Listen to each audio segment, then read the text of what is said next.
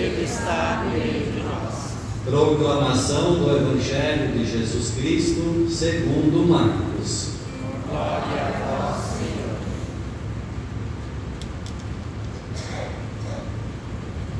Naquele tempo, Jesus foi a Nazaré, sua terra, e seus discípulos o acompanharam. Quando chegou o sábado, começou a ensinar na sinagoga.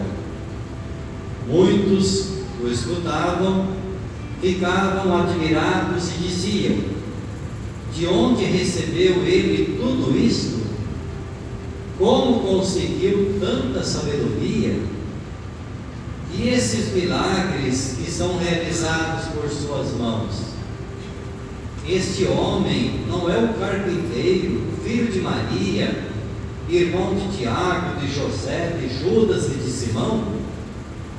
Suas, suas irmãs não moram aqui conosco? E ficaram escandalizados por causa dele. Jesus lhes dizia: Um profeta só não é estimado em sua pátria, entre seus parentes e familiares. E ali não pôde fazer milagre algum.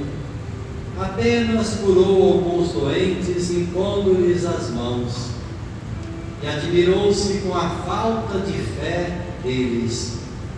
Jesus percorria os povoados das redondezas ensinando. Palavra da salvação. Glória a vós, Senhor.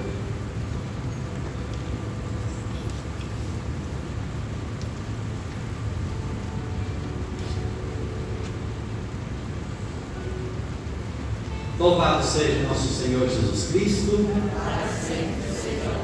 Irmãos e irmãs, iniciamos então o tempo comum, estamos na quarta semana, e com esse início do tempo comum, nós refletimos sempre o início do ministério de Jesus, né? quando ele, a partir do batismo, anuncia o reino de Deus com palavras, com obras, e hoje ele está onde? Ele está lá no seu lugarejo, né? Nazaré, era um vilarejo de menos de 400 habitantes, né? muito pequeno, e ele cresceu ali. Né?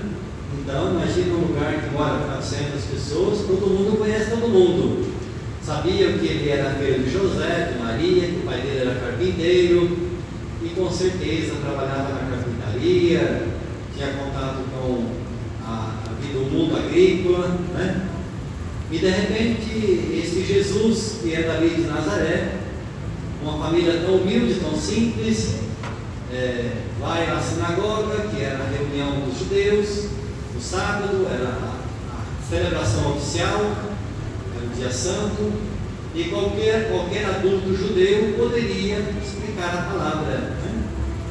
E Jesus, já adulto, então ele ali começa a ensinar.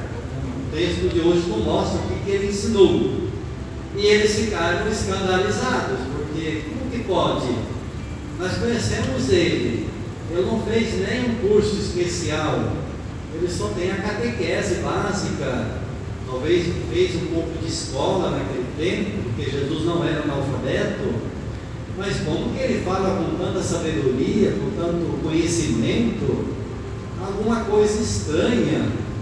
Ficava um pouco escandalizado, mas como pode?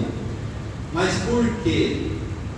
Porque justamente essas pessoas estavam presas naquele Jesus de Nazaré, de uma família humilde, não tinha uma formação especial, e ali então é a manifestação do mistério da encarnação, Deus que se faz pessoa, mas eles não conseguiram perceber que, a, quem, a ação é de Deus, a sabedoria vem de Deus, a ação é de Deus. E Deus realiza por meio de pessoas frágeis. Então a pessoa pode ser frágil, mas por meio dela Deus pode realizar grandes obras. E ali então Jesus diz que ele ficou admirado na falta de fé das pessoas. E ali ele nem fez milagre, não curou pessoas, eles não tinham fé. Se ele fizesse algo, não resolveria nada, seria tentar Deus, fez apenas alguns gestos, né? Então isso é uma grande lição para nós. Tudo que nós fazemos, nós que somos pessoas de fé, de igreja, nós temos que ter um olhar de fé, ter um olhar crítico, né? mas a partir da fé.